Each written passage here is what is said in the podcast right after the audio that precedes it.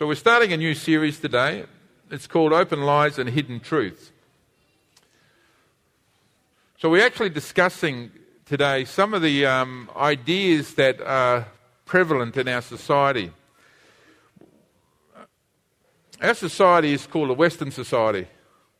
And in our Western society, it has certain values or certain beliefs that are prevalent everywhere. Everybody's believing these things. One of the things that we believe in our society is called relativism. Relativism. Relativism is the idea that says there is really no right and wrong. I mean, right and wrong is what you say is right and wrong. There's no right and wrong, really. I mean, if it's right for me to smoke, then it's right for me to smoke. If it's wrong for me to smoke, then it's wrong for me to smoke. If it's right for me to have sex before marriage, then it's right for me to have sex before marriage. You know, there are no basic rules that govern life. This is our society says that. It really is what you determine to be right and what you determine to be wrong. You are the one that determines the right and wrong in a situation. So our society doesn't believe that there are absolute rights and wrongs. So there's an absolute right and an absolute wrong, and if it's not right, it is then wrong. Our society doesn't believe it. It says it's all grey. It's whatever you decide it will be.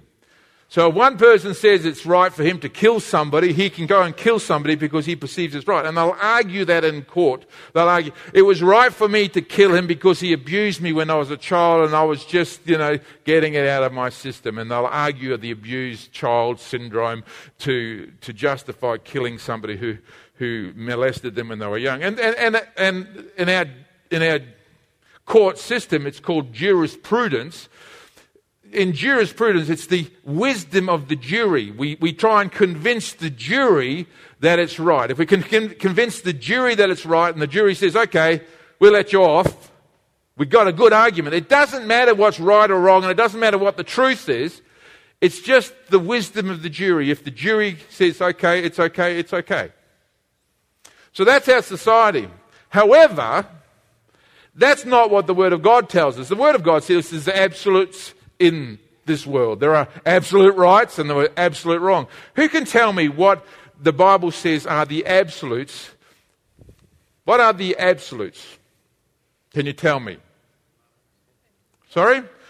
You, you said love is an absolute. Did you say that? The commandments. The commandments are the Ten Commandments are God's absolutes. We know that they're God's absolutes, and God says these are the Ten Commandments, and you shouldn't break the Ten Commandments. They're absolutes, and I'm not going to ask you to tell me the Ten Commandments. I could tell you the Ten Commandments, but it's things like thou shalt not murder, and thou shalt not steal, and you should not commit adultery. They're what we call absolutes. They're always wrong to do. And you can always know what an absolute is if you keep on doing the absolute, if you keep on breaking the absolute, everybody broke the absolute, society would finish as we know it. Just imagine if you decided that it's okay to kill people. Would society survive? Well, it probably wouldn't survive because everybody would think it's okay to kill people, and in the end of the exercise, would have nobody left. You'd be killing everybody. So it's got to be an absolute because society would fail if it didn't have that absolute. Or if it's okay to tell lies, you know, thou shalt not lie. Well, if everybody lied, there would be no truth. That means there would be absolutely no way of knowing what is right or wrong or anything because it's just all a lie. So you wouldn't be able to. You say, Are you going to be at church next Sunday? Yeah? Well, you wouldn't know, would you? Because it's okay to lie. And you know, society would fall apart if lying was okay. So we know that there are absolutes, but we just don't like those absolutes. Sometimes we don't want to live with those absolutes. So we're going to talk about our society. So, if you like, the open lie in our society is there is no right and wrong. But the hidden truth is we know there are rights and wrongs. I mean, you have to live within the confinements of society. Society says you can't drive at 110 miles an hour going into the uh, city. You know, you can't do that. 110 kilometres an hour, you can't do that. You have to keep within the speed zone. That's our society, it's boundaries. Breaking rules or breaking boundaries is breaking the laws of God. That's what we're told. And so, while the open lie says you can do whatever you want, the hidden truth is that you can't. The hidden truth is that there are boundaries that you have to live by. And so this series is about looking at the open lies and then discussing what the hidden truth is.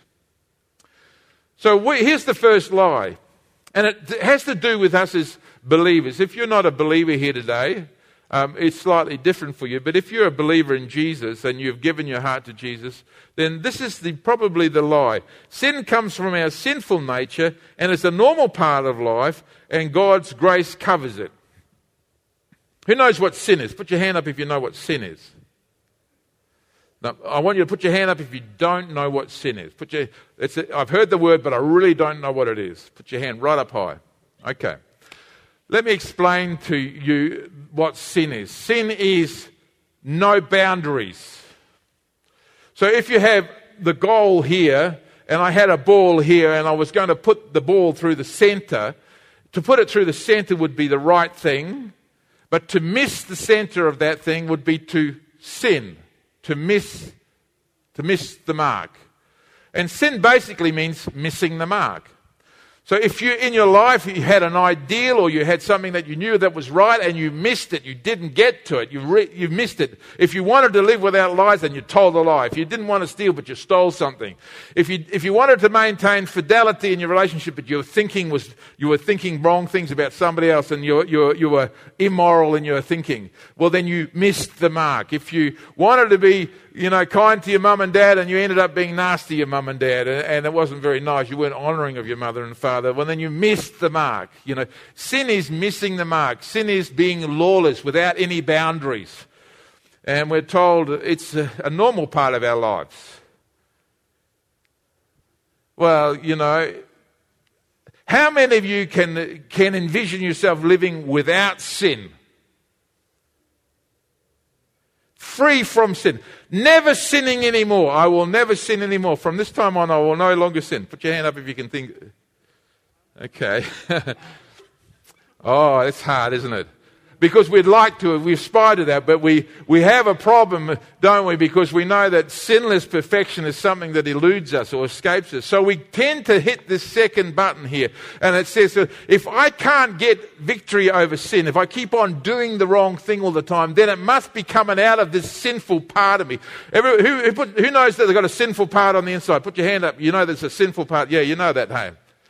How many, as Christians, know that there's a sinful part on the inside? Put your hand up if you, as a Christian, know there's a sinful part on the inside. Mm-hmm. Okay. What's that sinful part called? Is it called the sinful nature?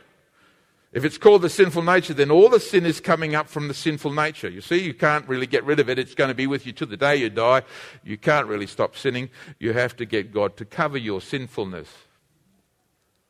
Well, that's the open lie. Because the Bible doesn't teach us that. You might experience that, but the Bible does not teach us that. The Bible teaches something different to that. And that's what I want to talk to you about. We've learned, you, you get, Christians aren't perfect, they're just forgiven. Christians aren't perfect, they're just forgiven. So it's okay to to do the bad thing because you know you can always come to Jesus and ask him to forgive you. So there's no real reason to really wrestle sin. If it gets too hot, just do it and Jesus will fix it later. The truth is that sin separates us from God and God's grace helps us to stop sinning. The Bible tells us in Titus chapter 2 verse 11 the grace of God teaches us to say no to sin. That's what it says. It, it teaches us, it trains us to say no to the wrong thing. So if God's there to help us to say no to the wrong thing, it should be possible to live without doing the wrong thing. Amen?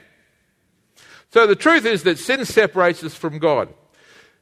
I was talking to a friend of mine this week, and, and he was talking about something that sort of bugs him. You know, he was smoking, and he said, uh, You know, every time I smoke, he says, I, I feel very sad on the inside sad, grieved on the inside.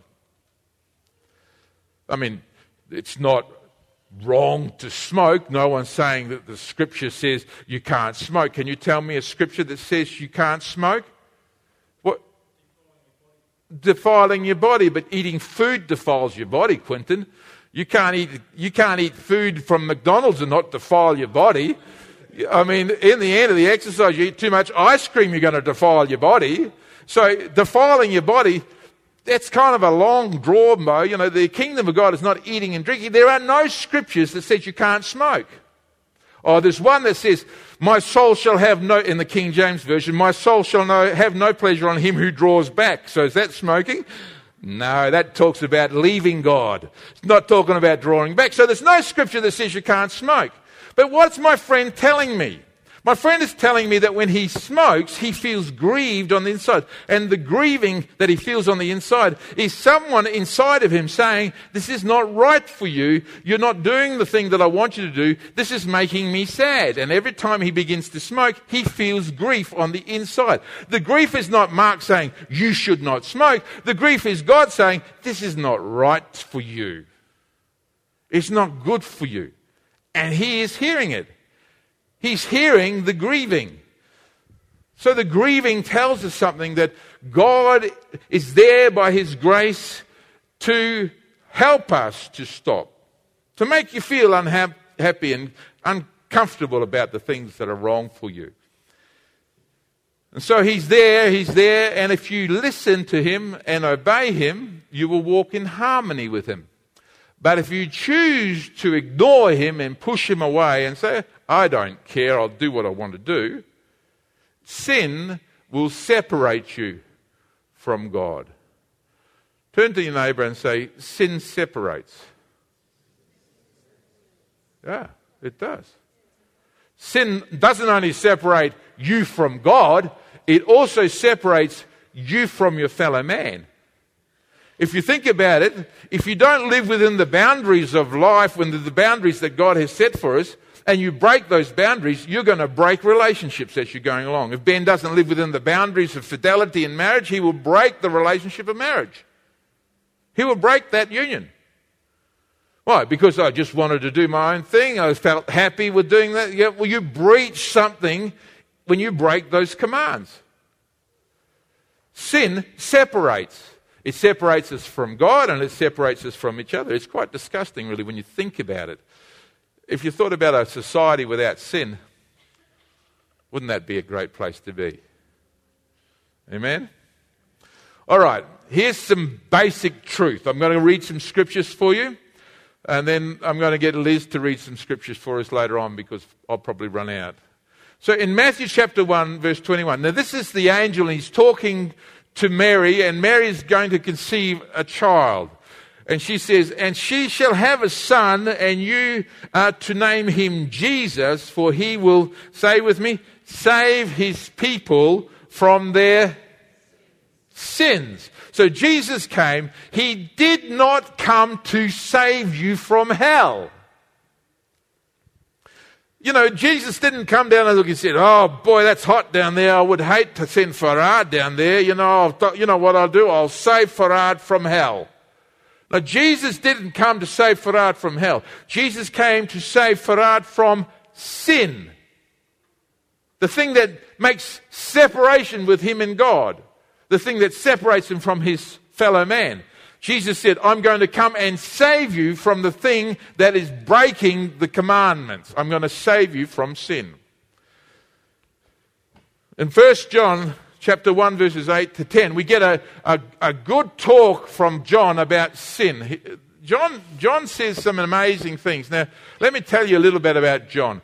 John is the only disciple that Jesus, this is the guy that Jesus loved uh, a lot, and, and, and I think he was the closest friend to Jesus.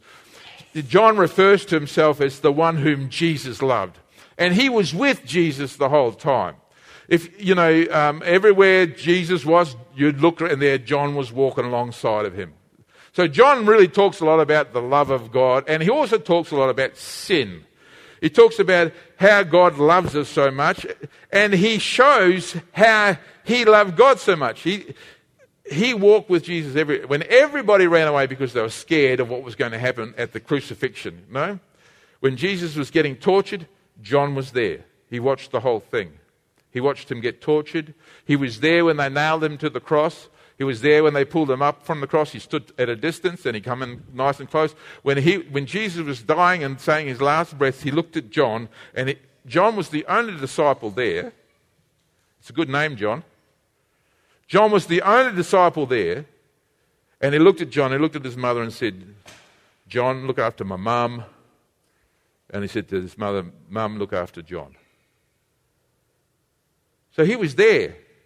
So he saw how bad sin is. He saw the punishment that was, was visited upon Jesus for our sins, and he saw the ugliness of sin in its reality. And he comes up with some very interesting statements about sin. I thought, well, that's, he would know because he stayed there the whole time. He didn't run away. He was one of the ones who stuck at it. It says in 1 John chapter 1 verses 8 to 10, if we claim that we have no sin, we are only fooling ourselves and not living in the truth. So this is for the people who say, "Ah, oh, there's no sin, there's no right or wrong. I haven't done anything wrong." The Bible says you're fooling yourself. It says you're not living according to the truth. There's no truth there. He said, if we confess our sins to him, and this is a lovely verse and one you should all remember, if we confess our sins to him, to him, he is faithful and just to forgive us our sins and to cleanse us from all wickedness. That means if you've done something wrong, and how do you know you've done something wrong? Where do you feel it? Put your hand on the thing where you feel you've done something wrong. Yeah, that's it. That's it. You feel it in your conscience. Your conscience is that, that voice of God's Spirit that says, you know, this is not right this is right. You kind of feel this uncomfortable feeling when you're about to do the wrong thing. You might start to shake. Remember that thing you were going to do, you are going to st- and you were thinking about it doing it, and you started to shake, and you thought, oh, I'm so nervous, and you got a bit of a high because it was like you were going to do something. Remember the first time you stole something from a shop? Can you remember that? I don't know, some of you may never have stole something from the shop. But those who stole something from a shop will know what I'm talking about. I was very young when I stole something from a shop. It was chocolate. It was chocolate. I put it in my pocket and I walked out. I could, oh, but oh, the excitement of stealing chocolate, you know? Your heart starts to beat fast. Why? You knew you're going to do something wrong, you know? Your conscience is saying, you ought not do this, you ought not do this, but I did it and I ate the chocolate and I went home. And, you know, then at night time I laid on my bed and I lay on my bed and my mother came by my bed and I had to tell my mother that I had done something wrong. I said, Mom, you guess what I did today? She says, What did you do, son of mine? She said, I said, I, I, I, I took some chocolate from the shop. Well, as I was going past, I said to the man, put it on the account, because that was what mum would do, you know. She'd pick up the chocolate or she'd pick up the groceries and she'd say to the grocery man, just put it on the account and she'd take the things home and then she'd pay the account later. That was from New Zealand. Everybody did that. So I just pick up the chocolate and I said, put it on the account. And so it wasn't really stealing, but it was in a sense because I didn't have any authorization as a child to take the chocolate. Anyway, I had to tell my mum later because I couldn't go to sleep because my conscience was letting me know I'd done something wrong.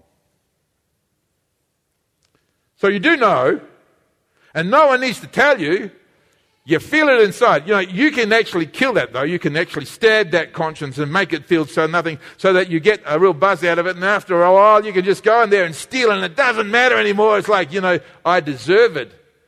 You know what? Everybody's making lots of money. I can't, I haven't got a job. I'm entitled to it. And you justify it. No more conscience anymore. You just made your own rules. And so sin, it says, if we claim we have no sin, we're not living according to it. But if we do know we have sin, we can come to Jesus and we can say, Lord Jesus, you know, I stole some chocolate when I was a kid. And I'm telling you about it now. Will you forgive me? He says, you know, I'll forgive you for that. And I'll cleanse your heart. I'll make it clean inside. So I'm not holding that against you anymore. And then you get a nice clean conscience again. if we claim we have not sinned, we are calling God a liar and showing that his word has no place in our heart. So he says, you can't say that you have never sinned and you can't say that you're not sinning. He says, and, but the great thing is that you can confess your sins to Jesus and he will forgive you your sins and cleanse you from those things. In 1 John chapter 2, John goes on and he says, my dear children, I'm writing this to you that you will not sin. Okay? He's saying, the reason I'm writing this to you is because I don't want you to continue to sin, that you will not sin. So he's setting us up for a condition Now, he's not unrealistic about this because he goes on to say, But if anyone does sin, we, we have an advocate who's like the lawyer, I suppose, an advocate who pleads our case before the Father. He is Jesus Christ, the one who is truly righteous. He says, Okay, we know that you're going to sin, he says, but you know, I'm writing this so you stop it. I want you to stop it. Everybody turn around to your friend and say, Stop it. stop it. Ben, stop it. stop it. oh, Ben. John says, I want you to stop it. If he says, I want you to stop it, guess what, Claudia? It's possible to stop it. Everybody say, it's possible to stop it. Oh yeah, but you know the big open lies. you can't stop it. You have no control over it. It's just you just got to do what it and just ask Jesus to forgive you later. You know, I can't I can't beat this thing. It's got me. It's bigger than I am. It's bigger than Ben Hur. You know, I can't stop it. It's just the way I am. Don't ask me to stop something the way I am. You know, this is me. This is me. I'm just that. You know, I'm sorry, but that's it. I can't stop it. You know what? John says, stop it. Stop it. I like it. That's a new counseling mode, isn't it? Stop it. Come and see me. What are you doing? Stop it. How many times do I have to say this today? You want to see, see me for an hour? Sit down and I'll say, stop it for an hour. you'll, you'll get the message, I think. So he says in 1 John chapter 3 verses 4 to 9, whoever commits sin also commits lawlessness. And sin is lawlessness. Now, lawlessness is an interesting word because it means breaking down all the boundaries. You're not going to break. Law is a boundary. Boundaries are there for people's well being.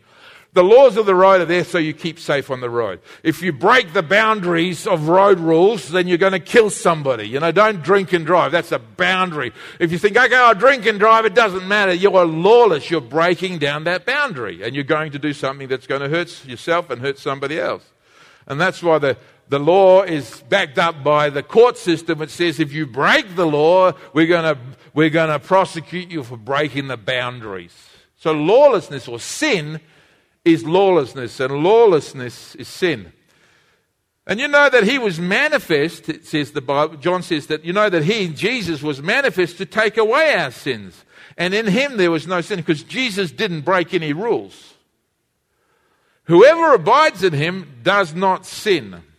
Now I want you all to read this with me. Whoever sins has neither seen him nor known him. Well, that's a big statement, isn't it? Because it means that if you continue to sin, then you're actually saying by your continued breaking of the rules that Jesus has put around, that you don't know him and that you never knew him. Which is kind of scary language. You'd think, well, John, why would you say that? I mean, surely we want God's grace and we want everybody to get into heaven and we don't want everybody to feel bad about the stuff that they're doing. We just want them to just get over it, you know, and just ask Jesus to forgive them and get on with life, you know. We don't want everybody to be perfect. We just want everybody tolerant. If we could have a little bit more tolerance in church and not talk about sin, we'll get along well. Everybody can do what you like, but just don't talk about sin. But that's not what he's saying. He says if you continue to sin, you haven't even seen him. So how can you actually say, we know God, we're talking about God, and we kept on doing the wrong thing? You wouldn't be happy if I kept on doing the wrong thing. You wouldn't come to church on Sunday if you came to church on Sunday and Mark was, was living a double life and he was doing something on the side he shouldn't be doing. Imagine that if I was gambling every day, taking all the money from the church and gambled it every day. You wouldn't come to church and put money in the plate, would you? Where's the plate anyway? you wouldn't come to church. You'd think, you know, this is, no, this is not right. He's a hypocrite. Everybody say hypocrite. Say it with some attitude. Hypocrite. That's right. People who say they do one thing but live a different way. We don't like hypocrites. Hypocrite, being a hypocrite is bad for church. We want people to be real and to be sincere and to be what they are. They say they are, right? So Jesus is saying, he whoever has sins has neither seen him or nor known him. So if you see sin in my life, you're going to say, you, you don't know anything about God, Mark. Right? Well, that's what you'd think, isn't it? So he's making some very bold statements here. So here's some more bold statements. Little children, let no one deceive you. Remember, deception is a bad, bad thing. You know, like if you're deceived, sometimes you don't even know it. It's bad. Whoever practices righteousness is righteous. So if you do the right thing, you are right. He says, eh, just as he is righteous, just as Jesus is righteous. He who sins is of the devil. Whoa. And then they, wait a minute, this is really horrible. You're getting worse, John. It's not getting any better.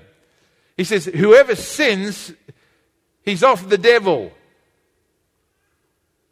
Now, what, the open lie is that you sin and you can keep on sinning, but you're not of the devil. You're just human. You turn to somebody and say, I'm just human. So I do things wrong, I'm just human.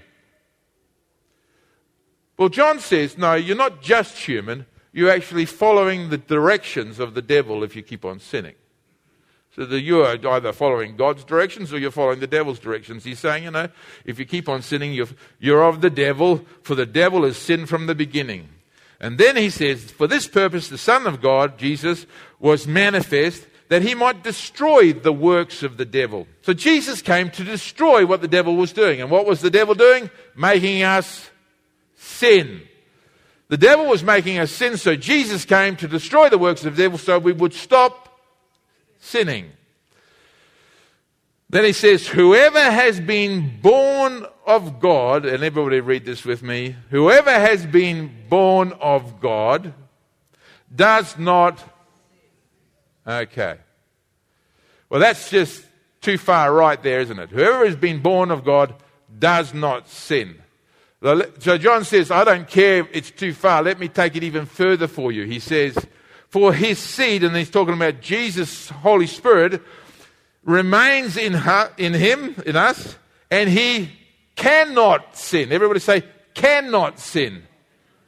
So what he's saying now is he's, he's just gone too far. He says, when Jesus comes and lives inside of you, he says it's not just that you will not sin, he says you cannot sin.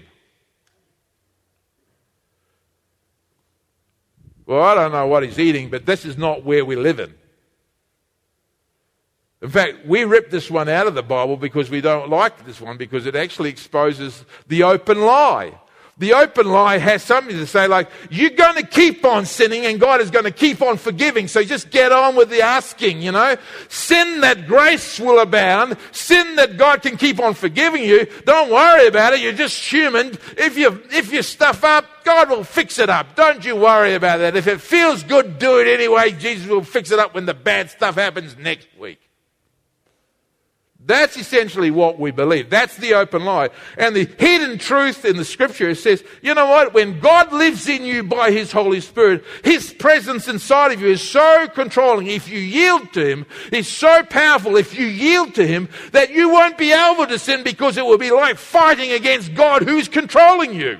Like God who lives within you by spirit, He's going to be very sad if you're doing something that's not good. He's going to let you know, I'm sad about it. You can't keep on doing that because the sadness becomes worse and worse and worse. You can't keep on sinning because you can't live with God and do that. And you want to live with God. You see, this is not about church on Sunday. Come and do your Hail Mary, Mother of God, full of grace and truth. Put some money in the plate and go away and fill your bucket of sin next week. Come back and empty it again next week. Say, God bless you, you're forgiven.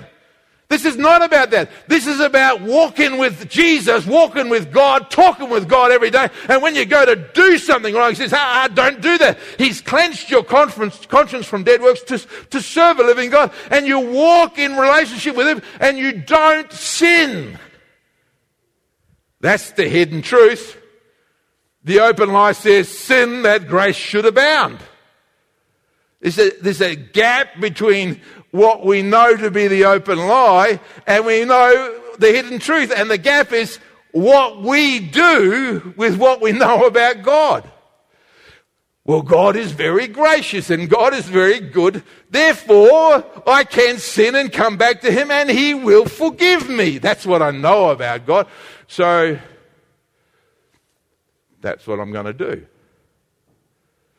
But if that's not what God says we ought to be doing, then we have to change our view to agree with God's hidden truth. So we're going to now look at a passage of the Bible. It's a whole chapter. So turn in your Bibles to Romans chapter 6. Now, the thing that I want to do today, if you haven't got a Bible, you can, it'll be on the screen in front. And I want you to read along with us when we're going through this. we usually take, when we do a sermon, we take a passage, uh, like a verse, and we connect it to another verse from another place, and we connect it to another verse to another place. We string all those verses together, and we talk about a topic. We talk about an idea, bringing all those verses together. Well, today I don't want to do that. I want to go to a whole chapter and I want to read through the chapter and go through the chapter verse by verse and, and, and let help you to understand what the Bible is teaching through that chapter. So at the end of this session today, at the end of the sermon today, I want you to be comfortable that you know what is being said in Romans chapter 6. Okay? So we're going to talk about Romans chapter 6. Liz is going to read this verse for us because she's got a beautiful reading voice and I don't. And I, when, I, when I feel like I want to jump in, I'm going to jump in and talk to you about what's being said in this passage of Scripture. So thank you, Liz. Off we go. You can, you can read along with her if you like.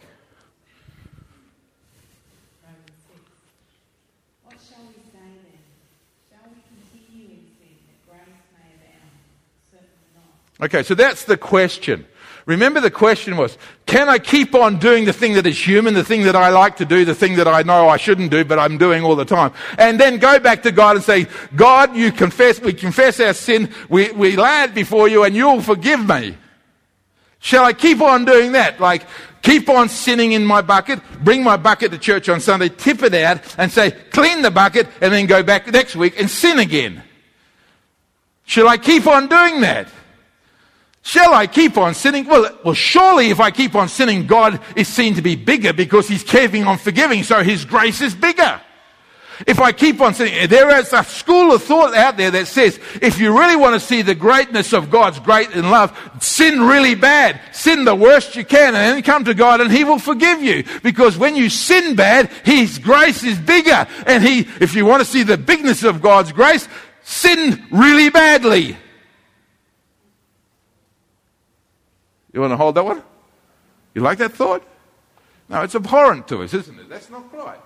Should we keep on sinning, that grace should abound. The King James says, God forbid. How shall we who died to sin live any longer in it? Or do you not know that as many of us as were baptized into Christ Jesus were baptized into his death? Therefore we were buried with him through baptism into death that just as Christ was raised from the dead by the glory of the Father, even so we also should walk in newness of life.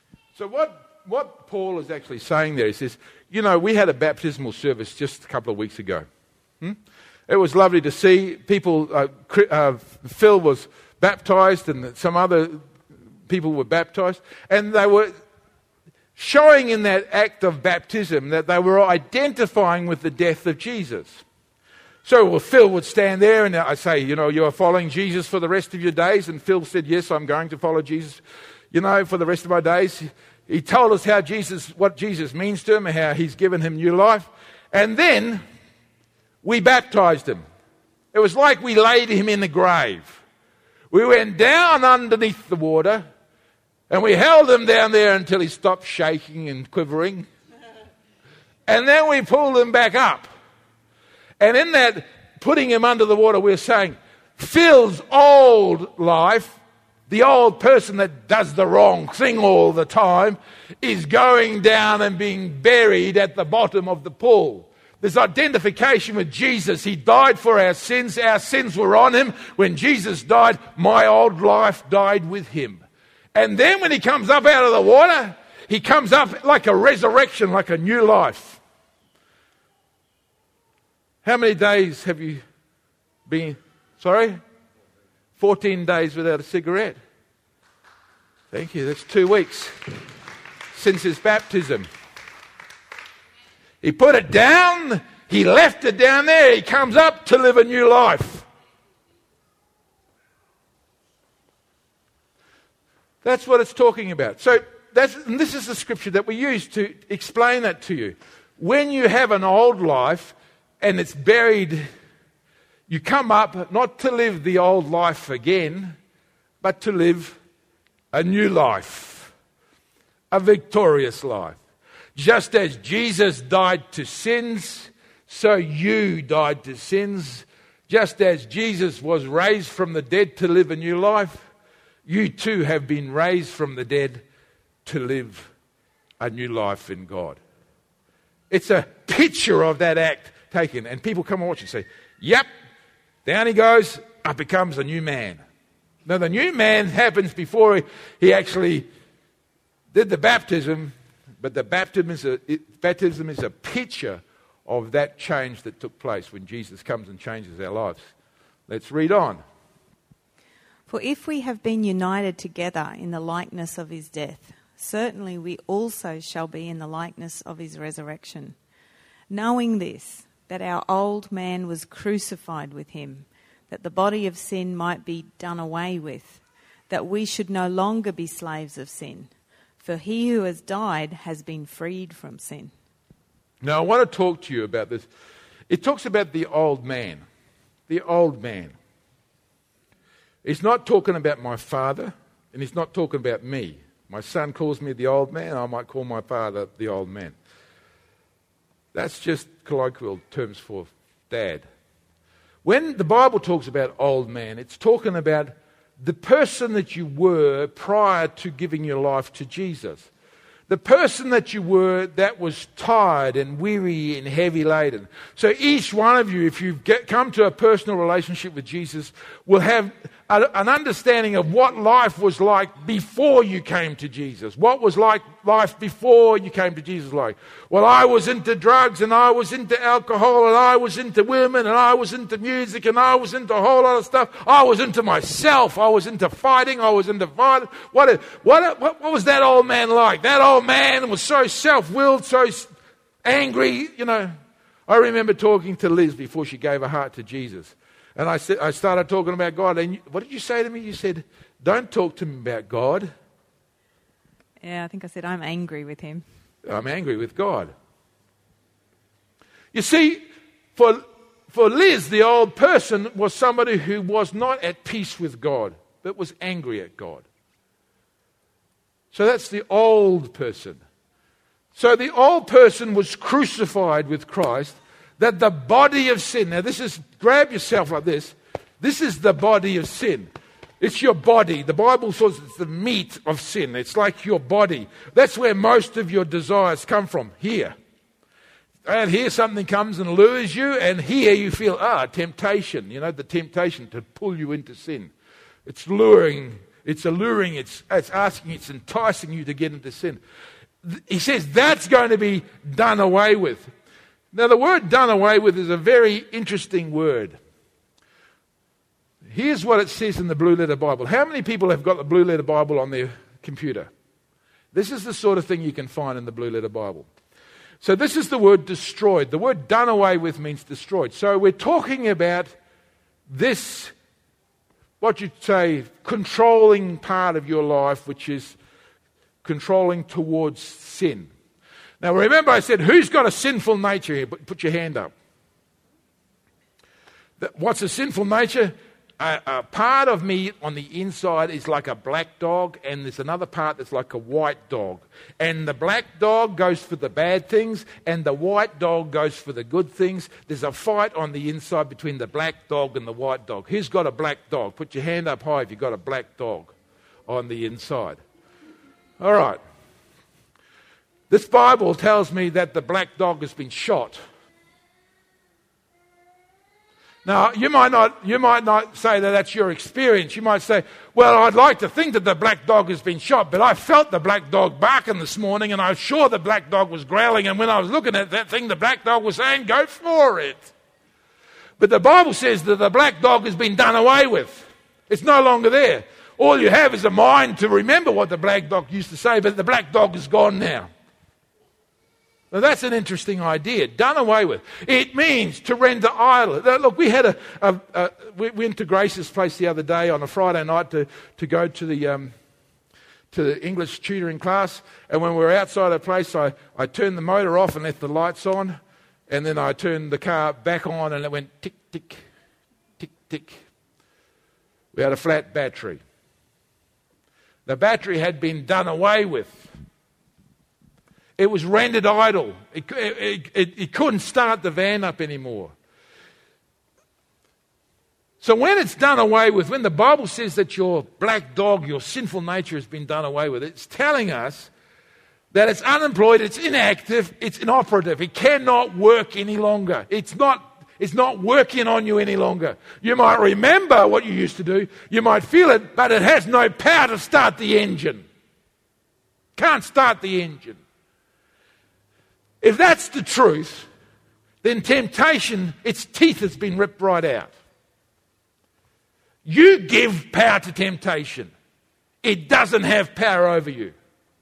You give it the power. If you say, no, I will resist, then you will discover that the black dog can't control you. But if you say, oh, gee, I like that, um, mm, let me play with that. Oh, yeah, I like that. That's really good. Mm, I'm feeling that now. I'm just really feeling that now. Oh, yeah, I'm just really having that. You know, that really is having strong feelings on me now. And I'm feeling kind of drawn to that now. You know what you done? You gave it permission. You gave it permission to have that effect on you. Because if you resisted it, you could stop it and it would have no power over you because it's been taken away. You see, that's what you're not told. What you're told is you can't resist it because you're human. You just got to say sorry after you've done it. You're told that the pain of being tempted is too strong for you to resist. But that's not true. I know it's not true because I could distract you at the point of temptation and know that that distraction would take you away from the temptation. You could be sitting and looking at a chocolate bar and saying, Oh, the chocolate bar, the chocolate bar, the chocolate bar. And, and you could be sitting there and saying, I've got to eat the chocolate bar, the chocolate bar, the chocolate bar. My eyes are on the chocolate bar, the chocolate bar, the chocolate bar. And, and you're looking and you get just cocked in there. I've got to, I've got to sniff the chocolate bar, the chocolate bar. And, and you get sniffing the chocolate bar. the chocolate bar is so. And you can be sitting trembling now because you know, I can't eat the chocolate bar, but you're trembling because you're, loud, you're, you're drooling in the chocolate bar, looking at you saying, Eat me, eat me. And then I walk into the room and say, There's a fire in the house. Get out there. You'd drop the chocolate bar and you'd run away. Why? Because you're distracted straight away. Something else comes in there, bang, cuts it right across you. You're distracted straight away. And the temptation is gone immediately. You can be sitting driving the car, driving it out, and your mind is away doing things that shouldn't do, and another car cuts you off, and bang, straight away you've stopped your wrong thinking, and you're thinking right thoughts now. Boy, I nearly had an accident. Why, it's got no teeth, that thing. All you have to do is say, get lost, and the thing will. It's not there. It's been disempowered. The Bible says it's ceased, it's passed away, it's done away. It's to be severed, it's separated from, discharged from. You've loosed from it, it's been taken out of you. You just got the mind of it there, but it's not there any longer. It can't control you anymore. That's the truth. That's the hidden truth. It's not there. The open lies, you can't resist it. But the hidden truth is you can. You've got to choose to. Read on. For the last part. For if we have been united together in the likeness of his death, certainly we also shall be in the likeness of his resurrection. Knowing this, that our old man was crucified with him, that the body of sin might be done away with that we should no longer be slaves of sin. For he who has died has been freed from sin. So, so the reason why he's telling you that the black dog was taken away is that you don't have to live being controlled by the dog. It's been taken out. That we should, everybody read it with me, no longer be slaves of sin. It's been taken away that we should be no longer slaves to sin. That means if you're not a slave to sin, it means you are free from it. The word free from means that you are justified, you're made clean, you're made right. You're no longer controlled by it. You're declared righteous. Listen to what he says now. Now, if we died with Christ, we believe that we shall also live with him, knowing that Christ, having been raised from the dead, dies no more. Death no longer has dominion over him. For the death that he died, he died to sin once for all. But the life that he lives, he lives to God. Now, just this whole idea of being dead to something. We had our, our mother in law stay with us, and she died with us. She stayed with us, and we looked after her. She had cancer, terminal, terminal cancer. And then one night, uh, as we're looking after, I think Nathan came home and he looked in at Nana and he said, Nana's not here any longer. She's died. So she came and woke up, Mum and Jen and I, and we went in there and we both looked at her and said, You know, would you like to have a cup of tea, Nana? Didn't say anything. No, she didn't want to have a cup of tea. Can I tickle you? Could you, could you, could you? No. Didn't want to be tickled. Well, she was dead. You know what dead looks like? I can jump around about her, jump up and down on her, tickle her, brush her, do anything you like to her, and she ain't going to respond. You know why she's not going to respond? She's dead. And it uses that picture to show us what we've got to do with sin when it comes knocking at our door is you've got to be dead to it. So if sin comes crawling up to John and John's decided to follow Jesus and he's not going to have a bar of it, he's got to be dead to it. So it comes saying, hey, John, and uh, you, you can do whatever you like. If you're dead, you're not going to get a response. The problem is that we don't think that we are dead we feel something on the inside and we think something on the inside, and we think because I feel something and I think something, that must mean that I am alive. The black dog is alive. Well, it's not alive, it's dead. So all you have to do is turn your back on it and walk away from it, and it can't control you any longer. It can't talk to you any longer. It can't control you because it's dead. That's the picture of dead. Dead is dead. You can't make something dead alive. If it's dead, it's dead. I know she was dead. When we lifted her to put her on the trolley, we dropped her. She didn't say, ouch. She was dead. She didn't feel a thing. I felt bad. She was dead. Listen to what it says in the red. Likewise, you also reckon yourselves to be dead indeed to sin, but alive to God in Christ Jesus our Lord. So now he's actually using the word reckon. Now, the word reckon is, is simple. Reckon means put one and one together to come up with two. Okay? One plus one equals two. He says, so, he says, if you're dead with Christ, then you live alive with Christ. He says, then you are free from sin. So it's one plus one equals two. He says, reckon yourself to be dead to sin. So that's the choice. That's something you're choosing in here. Put your finger on your forehead and put it right between your eyes. Like that. You know where your problem lies? It lies between your ears. Your major problem is not what's coming at you, knocking at your door. Your major problem lies right there between your ears. It's what you think and if what you think is not right, then that's how it's got you. If you believe in the open lie, that's why you do the thing all the time. If you believe the truth, the hidden truth, that God has made it dead, it doesn't matter what you feel like, just be dead. Just be dead. Dead doesn't respond to it. You can stand there and say, Come on, baby, you know you want me. But dead does not respond to it. You can have somebody flap around in front of you and say, Hey, you like what I'm doing here? Why don't you think this thing? But dead does not respond to it. You see, you don't think you're dead. You don't think that you have power. You don't think that you can have victory. And because you don't think it, you don't have it. Because you are the problem. The problem's between your ears. It's what you think. You believe the hidden, you believe the open lie rather than the hidden truth. That's the problem. It's always the problem. Listen to what he says. Therefore, do not let sin reign in your mortal body, that you should obey in its lusts. Okay, listen to this word obey. I, I, I had a look at the word obey. So, what does it mean to obey the lusts that come? Well, what is lust? It's just a strong desire. You feel those things, you know. He says, Therefore, do not let sin reign, which is like a king ruling and reigning. He said, Don't let sin control you like a king over your mortal body, which is your physical body, that you should obey its lust. Now, the word obey is an interesting word because it means to open the door to. That's what the word obey means to open the to, to stand in your house, have someone knock at the door, and think, I better open the door. Now, Paul McCartney sang a song some years ago. Some of you may remember this. Someone's knocking at my door. Somebody's ringing the bell. Do me a favor. Let him come in. Oh. That was the whole song. You heard that song before?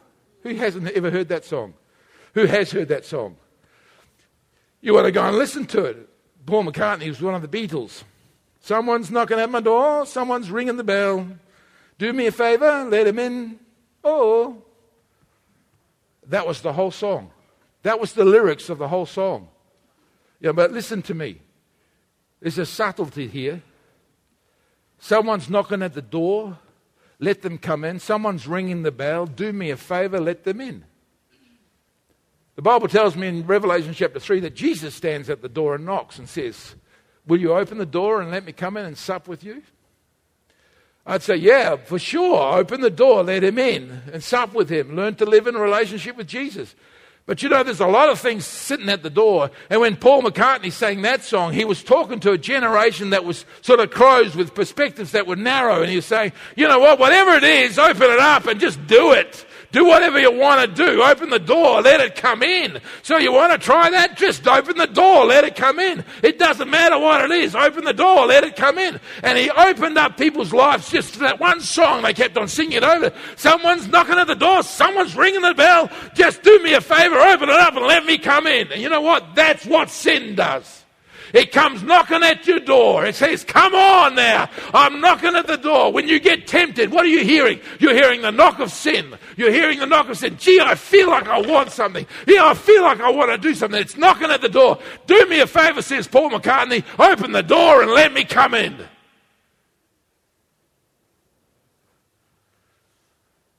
You know, the Bible tells us send Jesus to the door. You're dead. You can't get out of that chair and open the door to sin. Don't let it come in. Now, either this is true and we are living a lie, or that's a lie and our experience is the truth. You've got to choose which one that is because you've got to choose whether you want to live in failure for the rest of your life, living in sin for the rest of your life, and miss out on life for the rest of your life, or you've got to agree with the hidden truth that says you really do have power over sin, you know. Jesus inside you gives you power over sin, and you can turn away from it if you choose to.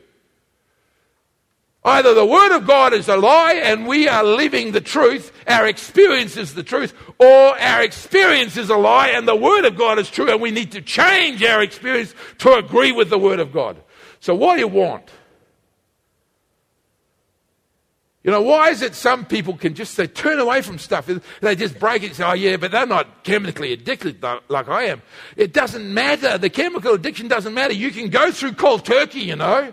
You can, you can still survive and not watch TV, you know. You know, you, I know you really want to, but you can actually say no to TV. You can actually turn it off and never, never look at it again. I can't imagine life without a TV. I feel, I feel like I'm getting, yeah, you, you, you feel the withdrawal symptoms of not watching TV if you've been watching TV for five or six hours a day. You will feel the withdrawal because it's the same addictive thing as heroin. It's the same sort of thing you go through. It's addictive. But you know what? You do have the power to say no. And you don't need a chemical from a doctor to help you to get over it. You just need to stop it. Turn to your neighbor and say, Stop it. It's just, simple, you know. If I'm smoking, then I need to take my cigarettes. If I know that I God doesn't want me to smoke. I need to look at them and say, not one last one for the road. Not this packet and then. I need to take him, screw him up, and chuck him And then say, I'm dead to that from now on. And somebody will come to you very next day and say, You want a cigarette? Have a cigarette.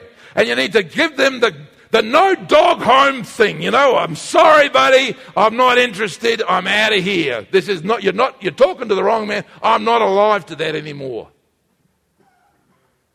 And it might be tough for a couple of weeks as you're going through some addiction withdrawals, but your body's strengthened. God, will, God is smiling at you. He's not frowning at you. Going for it now because you have the power of God inside of you to say no to sin.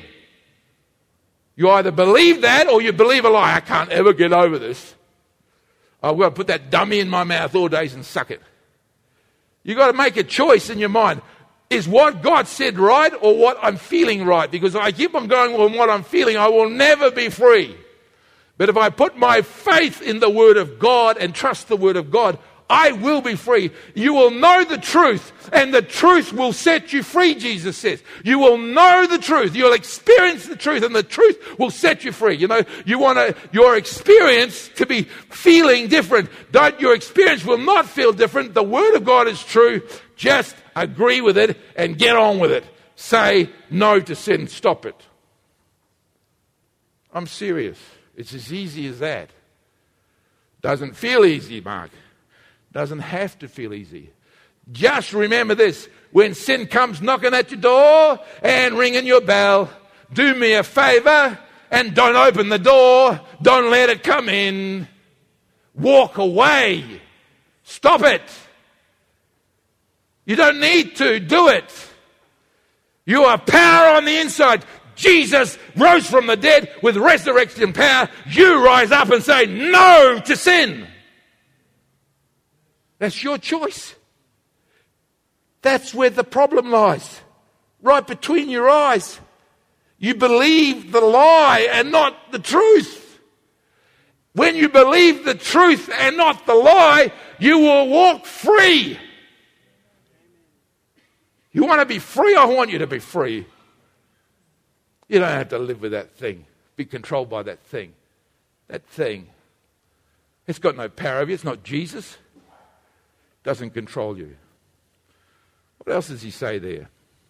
And do not present your members as instruments of unrighteousness to sin, but present yourselves to God as being alive from the dead, and your members as instruments of righteousness to God.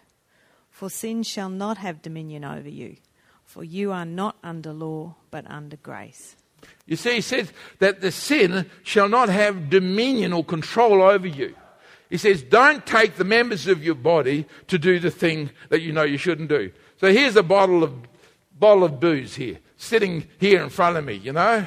So, you know, I'm sitting there and I'm looking at it. Why, why? Somebody put the booze in my fridge. I have no idea. It must be somebody else's, but I'm feeling like I want a drink, you know. So I'm looking there. You know, what do I have to do to have a drink? Tell me, what do I have to do? I have to take the hand. I have to put it on there. I have to hold it with my hand. What else do I have to do? I have to take this other hand and undo it like this. Then what else do I have to do? I have to go, oh, this and that. That's what I have to do. All of those actions coming from somebody who doesn't believe that they're dead, who believes that they're alive. He says, Do not give your body as members to the unrighteous thing. You want me to smoke? Well, jump into my mouth and smoke it for me because I ain't going to pick it up with my fingers. And I'm not going to light it with my other hand. It's going to have to jump into my mouth, light itself before I'll smoke it because I'm not touching it. I'm stopping it. You won't get drunk if you refuse to pick up a bottle. You won't get drunk if you refuse to go to the fridge. You won't get drunk if you refuse to go to the store and put one in your fridge. You won't get drunk if you stop what you're doing with your hands. Well, I just want to stand there and I want to touch you. Can I touch you? I know it's not proper and it's a little bit immoral, but I, I'd like to just put my hand upon you and touch you. Well, stop it. It's better you chop your hand off than you do that. Friend, listen to me. The problem that you have is that you do not make your body subjected to the truth. You put your body and make it subjected to your feelings. So because you're feeling something, rather than telling the devil to buzz off because you're not opening the door, you go with your hand and you open the door. You open the door and say, come on in. If you chose not to use your body to do it, you wouldn't do it.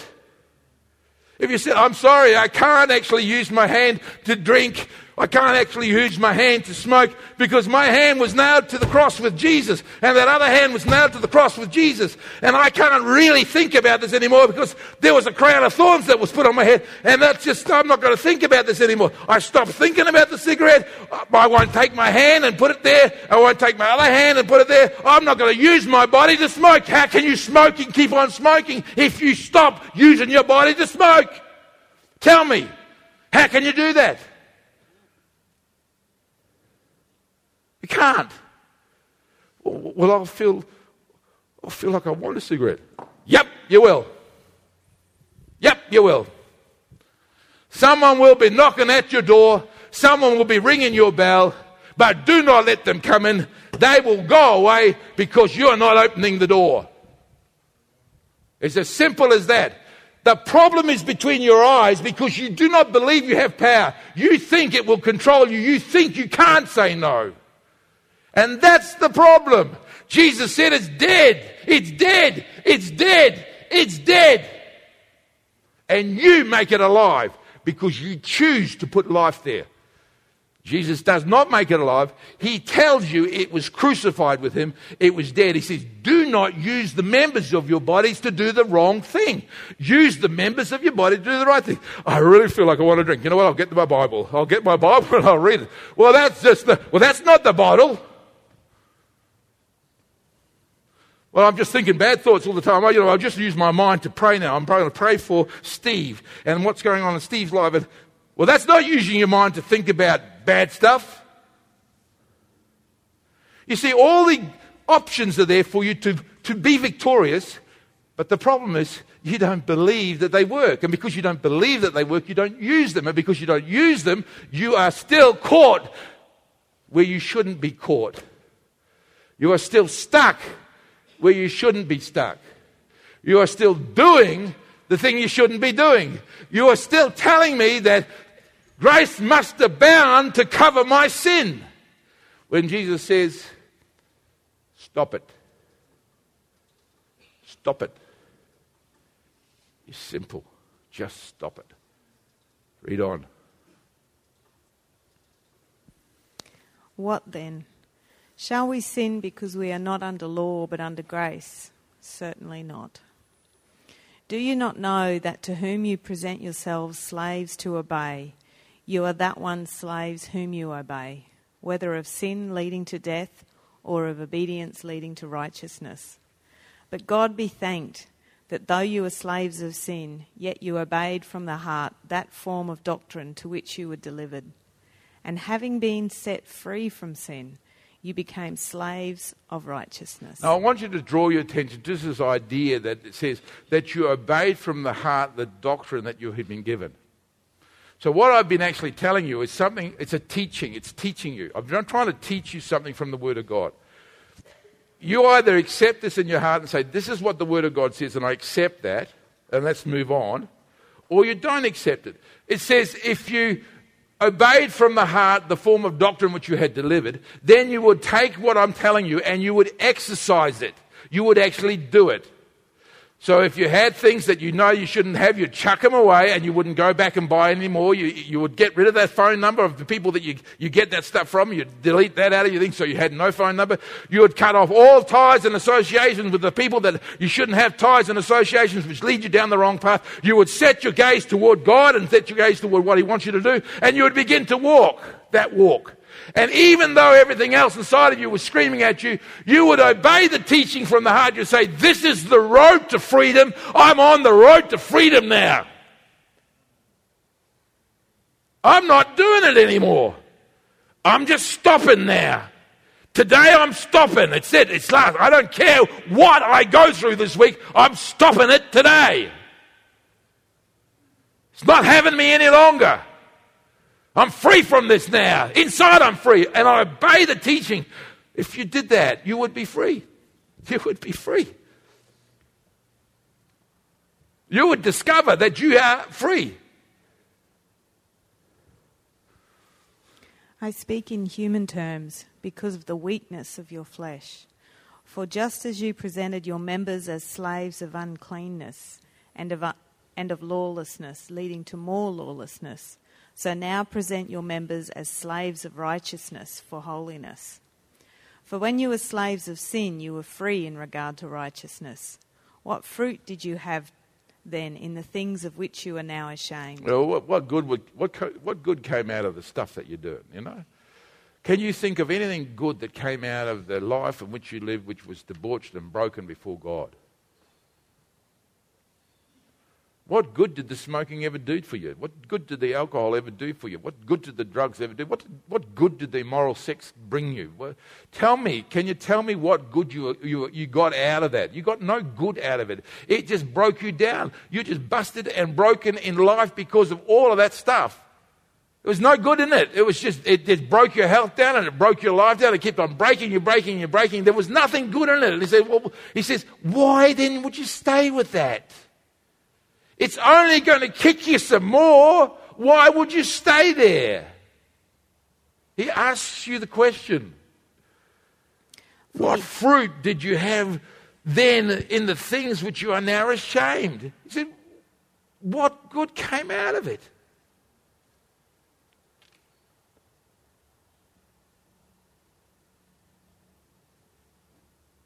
But now, but now, but now, Having been set free from sin and having become slaves of God, you have your fruit to holiness. and let's just stop there. He says, having been, past tense, set free from sin.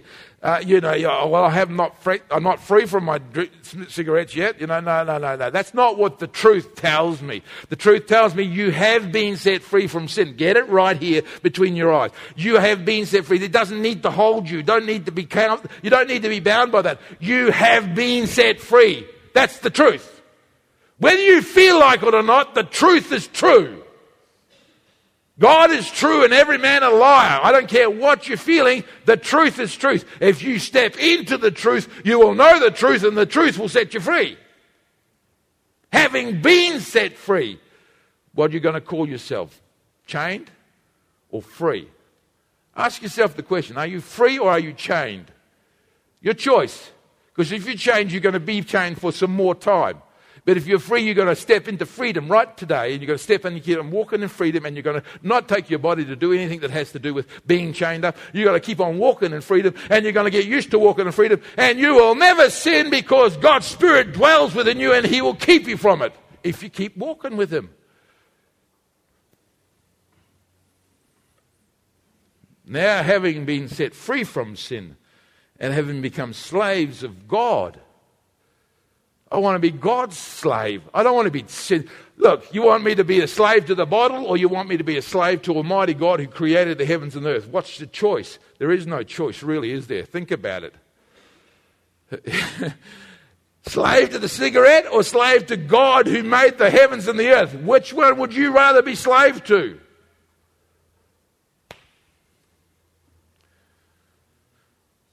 And then he says, For the wages, and read with me. For the wages of sin is death, but the gift of God is eternal life in Christ Jesus our Lord. See, if you keep on doing the sinful thing, the Bible tells us that you are earning wages that will end in your death.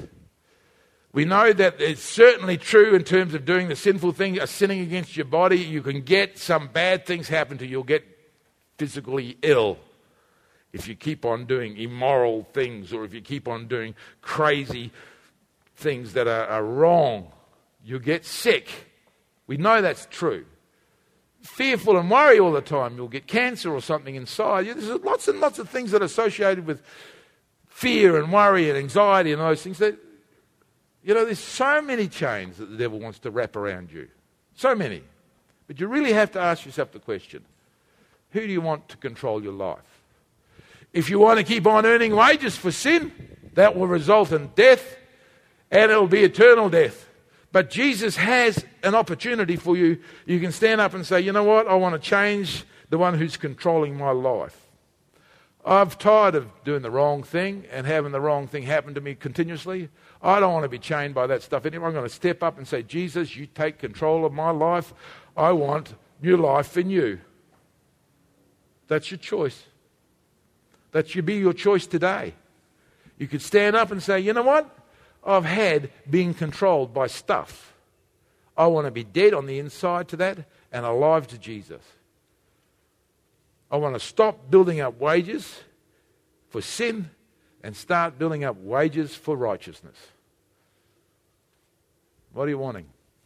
Friend, just bow your head and close your eyes.